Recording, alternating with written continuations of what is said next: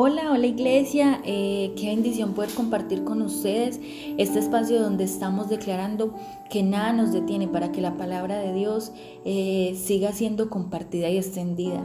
Y bueno, eh, junto a mi esposo queremos compartir una porción de la palabra que nos reta, nos anima y nos alimenta en estos tiempos.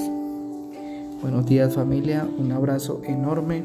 El texto que queremos compartirle está en Mateo capítulo 5 versículo 13, y tiene por título La sal y la luz del mundo, versículo 13. Ustedes son la sal de la tierra, pero si la sal pierde su sabor, ¿cómo podría volver a ser salada? Ya no sirve para nada, sino para ser tirada y pisoteada por la gente.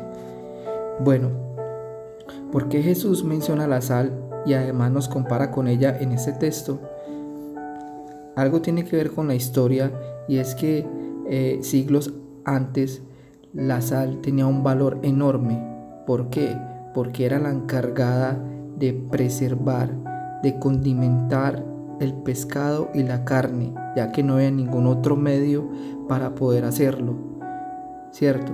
Entonces, Él nos está llamando en esta mañana a que cuidemos, a que preservemos ese mensaje que está atesorado en nuestros corazones, pero además de eso, no a dejarlo ahí, sino a compartirlo, a llevarlo a aquellas personas que lo necesitan, a demostrarlo a través de nuestros hechos, de nuestro testimonio, de nuestras acciones, de nuestras palabras, de nuestra manera de relacionarnos, de nuestra manera de saber llegar a las personas.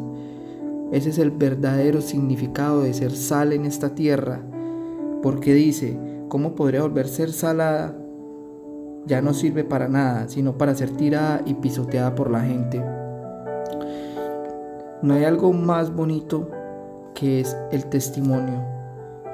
Cuando nos dicen, quiero conocer ese Jesús que tú sigues, quiero ir donde tú vas, quiero tener esa paz que tú tienes, que tú reflejas en tu rostro. No hay nada más bonito que eso. Y de eso se trata. De eso Jesús nos dice en este pasaje, de que llevemos ese mensaje de una manera fresca y clara, sin imponer, sin ser postizos, sin tener una máscara y demostrar lo que no somos. Porque déjame decirte, estamos en un momento donde la sociedad está totalmente necesitada de ese mensaje de esperanza, de fuerza, de paz, de esperanza, de, de que hay un Dios que tiene todo bajo control y que todo pasará.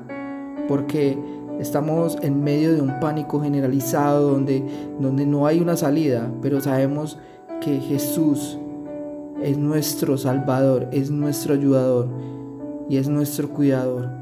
Así que en esta mañana eh, no olvides que eres esa sal que Dios ha puesto en esta tierra para compartir su mensaje, para llevarlo a cada rincón y compartirlo a tu vecino, a tu amigo, tu compañero, tu, hermano, tu hijo, tu esposa o aquella persona que esté esperando una palabra, un gesto, una acción.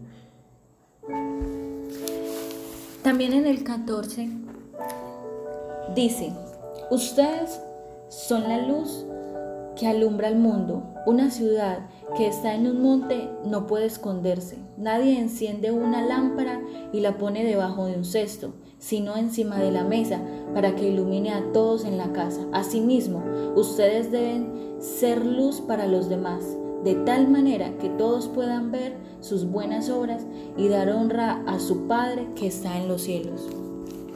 Y bueno, allí Jesús también usa la figura de la luz para comparar el efecto que trae en los creyentes si seguimos el ejemplo del Señor y vivimos como Él manda. Sabemos que la luz ilumina los lugares más oscuros e incluso aquellos lugares que por temor a la oscuridad yo personalmente tampoco visitaría. Pero cuando entra la luz a iluminar el temor, normalmente se tiene que ir. Eso es lo que quiere Jesús en estos versículos, siendo nosotros luz en medio de tanto pecado, tanta maldad, malas noticias, que de esa manera podamos regalar a través de esta luz un poco de esperanza, perdón, misericordia, amor y dar honra a Dios.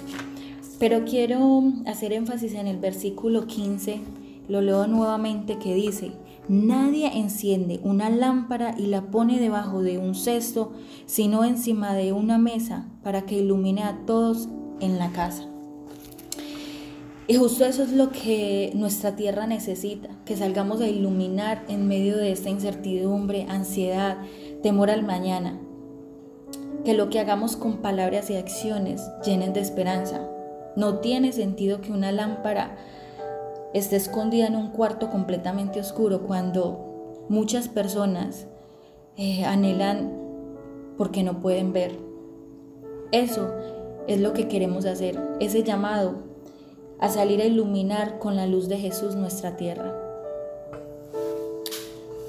Bueno familia, este es nuestro devocional.